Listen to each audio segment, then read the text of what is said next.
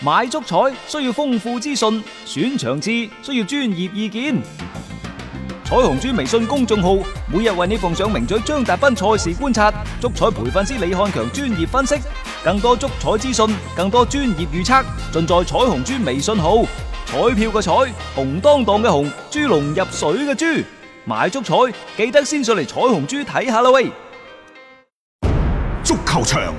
英雄地，幾多難忘時刻， Breathtakingly brilliant. 從最後三分鐘絕殺，逆轉到伊斯坦布爾勝利大逃亡，從希臘神話到冰島奇蹟，從童話變成現實，從英雄變成傳奇。最偉大嘅球員，最不可思議嘅入球， Extraordinary entertainment. 勝敗之間只有一線，神奇之處，魅力所在，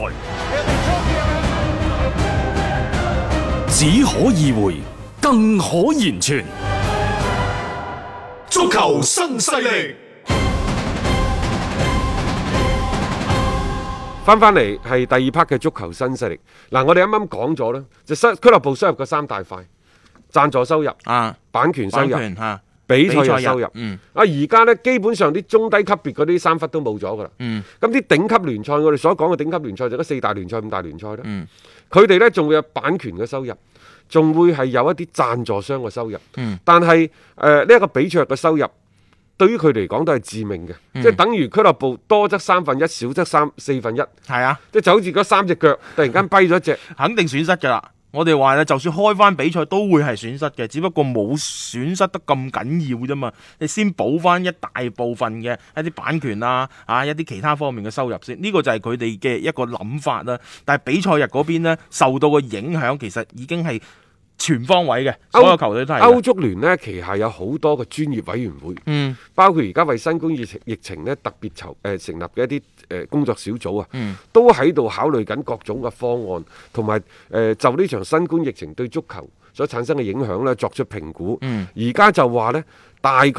即係呢個賽季落嚟啊，整個歐洲所有嘅頂級俱樂部呢，會係損失三十五個億嗯，英鎊喎、三十五億英三十鎊，五億，就算係今個賽季啲比賽恢復並且打完，你都係損失咁多噶啦。而呢其中更加多嘅，佢就係嚟自比賽日嘅收入，係因為比賽日嘅收入基本上而家係完全失去咗，就意味住呢，冇球迷喺現場睇波，你球隊嘅延伸嘅周邊嘅產品全部都賣唔出去，比賽日嘅收入數字係零啊。嗯，呢個係一個即係幾大嘅一個數字上面嘅一個損失嚟啦。咁但係就你對呢一啲嘅俱樂部，特別好多都幾依靠翻比賽收入為主嘅一啲俱樂部嚟講，呢個係一個幾大嘅打擊嚟嘅。咁但係你冇辦法啦，你嗰個聯賽你要開翻，你亦都不得不接受呢種空場作戰嘅安排。咁呢部分嘅損失，你只能夠就係話損損失少啲啊，就當贏咗，就係咁嘅意思啦。即係呢個就係而家大嘅一個環境啊，所即係導致到一個嘅形勢嘅唔同啊我。舉個例子啊，譬如話曼聯，佢一個比賽日冇收入，佢損失嘅係一點四億英鎊。一點四億，阿仙奴係一點二億，嗯，啊啊就算係般尼茅夫等等呢啲俱樂嗯部，佢比賽日佢兩萬人鬆啲，佢入場都有六百幾七百萬嘅係比賽收入，而家係冇晒嘅，冇晒㗎啦，冇晒㗎啦，你照計條數咯，即係你剩翻幾多輪比賽，你就咁剁咗佢就主場咁樣去計嗰所以筆數嚇，即係成個足球嘅價值啊！嗯喺今次新冠疫情嘅衝擊之下呢，都面臨一個巨大嘅重估。嗯所以呢個重估就係體現喺直接體現喺就係球員嘅身價，譬如話新組係原先係一點二億、一點四億，嗯可能而家直接呢就要減三分一，嗯甚至乎打個對折㗎啦。嗯嗯，即係反正就你你就算企咁嘅價都冇人買啦，你俱樂部嘅整體嘅估計啊股價，嗯你又會係即係迅速下滑㗎，嗯係咪？冇錯好似而家球隊嘅球員嘅身價整體過十億嘅，只有曼城一隊啫嘛。好多都蒸發咗，啊唔知去咗原先邊有成三四隊，曼城、利物浦啊，係咩啊皇馬、巴塞利利物浦亦都有而家都跌得冇好晒緊要㗎啊係嚇咪嗯？好啦，咁啊其次呢，好似話利物浦，你 Nike 嘅贊助基本係三千萬嗯英鎊一年，然之後呢，就銷售周邊嘅百分之二十嘅提成。嗯，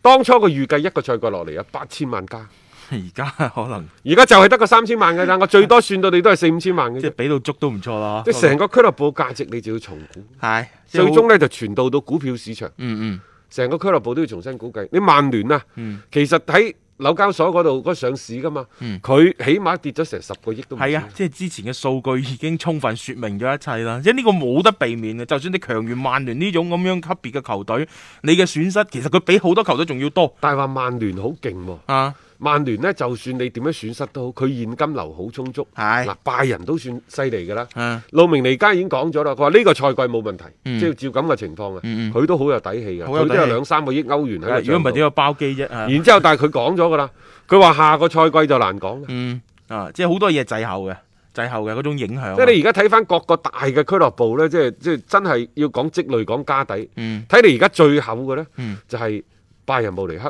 嗯同埋曼曼聯聯呢兩隊波呢兩隊波係最厚嘅。最後你冇睇平時最捨得使錢嗰兩大土豪，啊嗰啲唔係即係我唔係我哋唔講曼城同埋講大巴黎，我啊講嗰兩大土豪係西班牙嘅西班牙嗰兩兩隊啊嘛，係隊啊嗰。兩隊，你睇下巴塞其實已經冇米落鑊㗎啦，嗰個典型嘅已經係即係入不敷出啊嘅，即係三成、五成、七成咁樣就繼續減落嚟。其實佢嘅家底並唔豐厚㗎咋，嗯係嗯係咪啊？好啦，皇家馬德里亦都一樣㗎咋，勉強捱住勉咯，強勉強度日，係啊，佢唔可以話好似巴塞咁慘淡，嗯但係佢嘅日子亦都遠遠冇曼聯。嗯同埋拜仁慕尼黑佢唔咁滋潤咯咁好。誒、如果話呢個新冠疫情係一個潮潮水嘅啊話，退緊潮。而家到底邊個大俱樂部、豪門俱樂部喺度裸泳？你而家睇得一清二楚吧？ 巴塞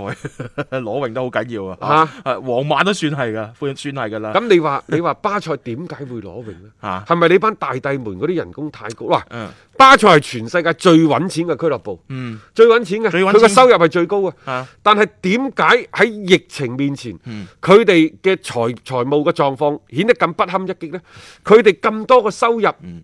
到底啲錢使咗去邊，支出咗去邊呢？係咪嗰班大帝們、嗰班球王們，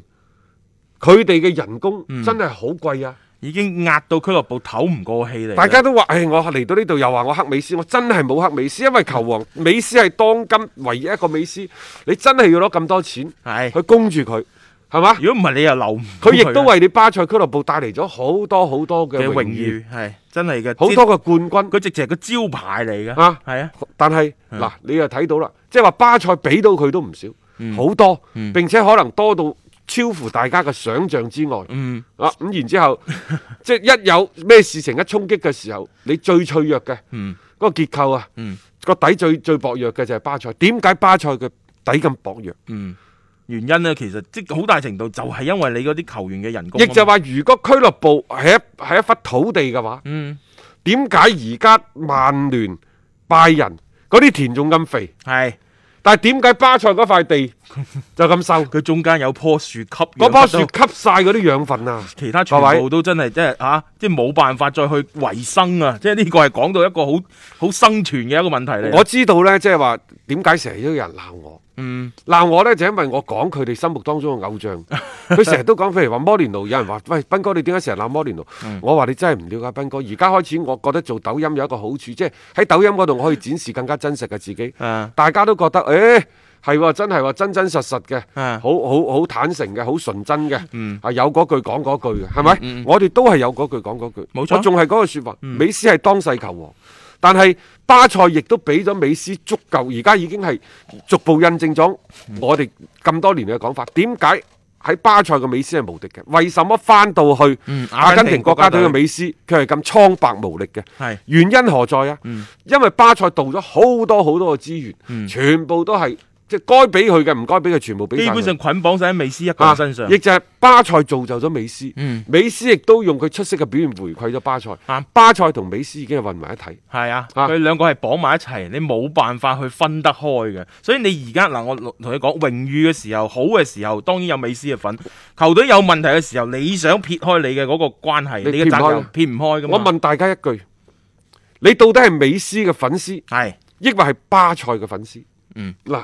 你企喺呢兩個角度去睇就完全唔同噶啦。如果你係美斯嘅粉絲的話，嗯你就會覺得巴塞俾嘅美斯一切都係應該嘅，遠遠唔足夠嘅。係如果你係巴塞嘅粉絲嘅話，你就會覺得，嗯喂，我巴塞成忽地所有嘅資源、所有嘅養分都俾晒美斯，啊，搞到而家咁樣，嗯即係當大神咁即供噶啦。即係有啲咁多，你覺唔覺得而家巴塞嘅境況有啲咁多凄涼呢？啊！即係所有嘢俾晒你，但係到最後嘅話，傷害嘅係我自己。呢、個就係我而家睇巴塞嘅一個情況。但係你冇辦法唔冇係辦咁法，做。係啊，即係我哋講翻轉頭啊，你咁嘅呢條路，可能你預住預咗佢一定會係咁樣嘅結果，但係你冇辦法唔行， 呢、個就係巴塞啦，所以佢焗住嘅，焗住嘅。所以而家你嘅呢一個疫情一衝擊之下，巴塞嘅根基已經係根本性咁有動搖㗎啦。嗯啊，即係呢個時候，但係你又唔可以話放手，你唔可以。放手，並且呢，你只能夠捱住短則三年，長則五年，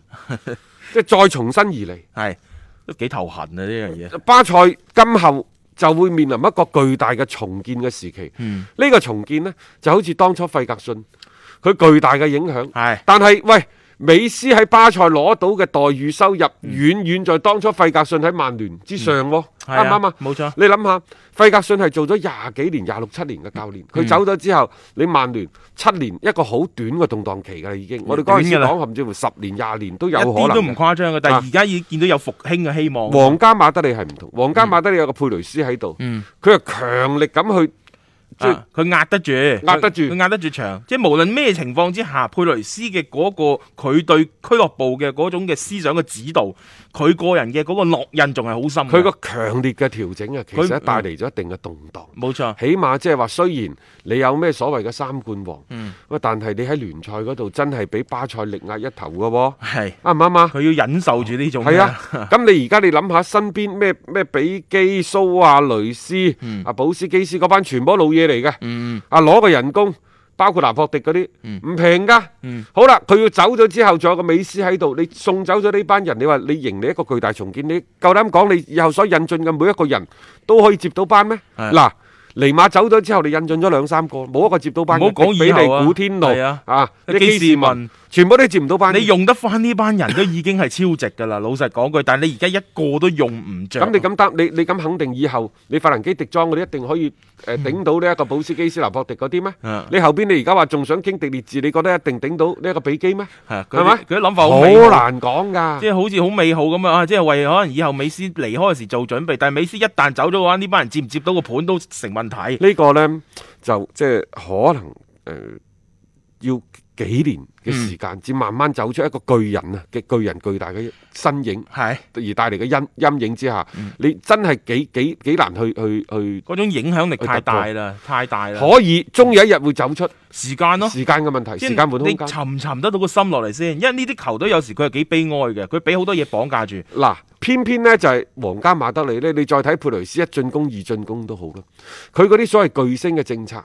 佢即係當年嘅斯丹加柏雲，我哋講咗十幾年啦。嗯你諗下後尾從碧咸斯丹開始到後尾咩奧運啊，係咯或者一年一個嘅，誒係咩啊，巴爾爾啊等等，斯朗啊，係啊啊斯佢朗係啊，啊諸如此類嗰啲，你會睇到係啊，即係呢啲人走咗，從斯丹都係球王啦吧，當嗯世球王。從佢走咗之後到碧咸到奧運，個個走，斯朗嚟接班到而家走，係佢係有些少起伏。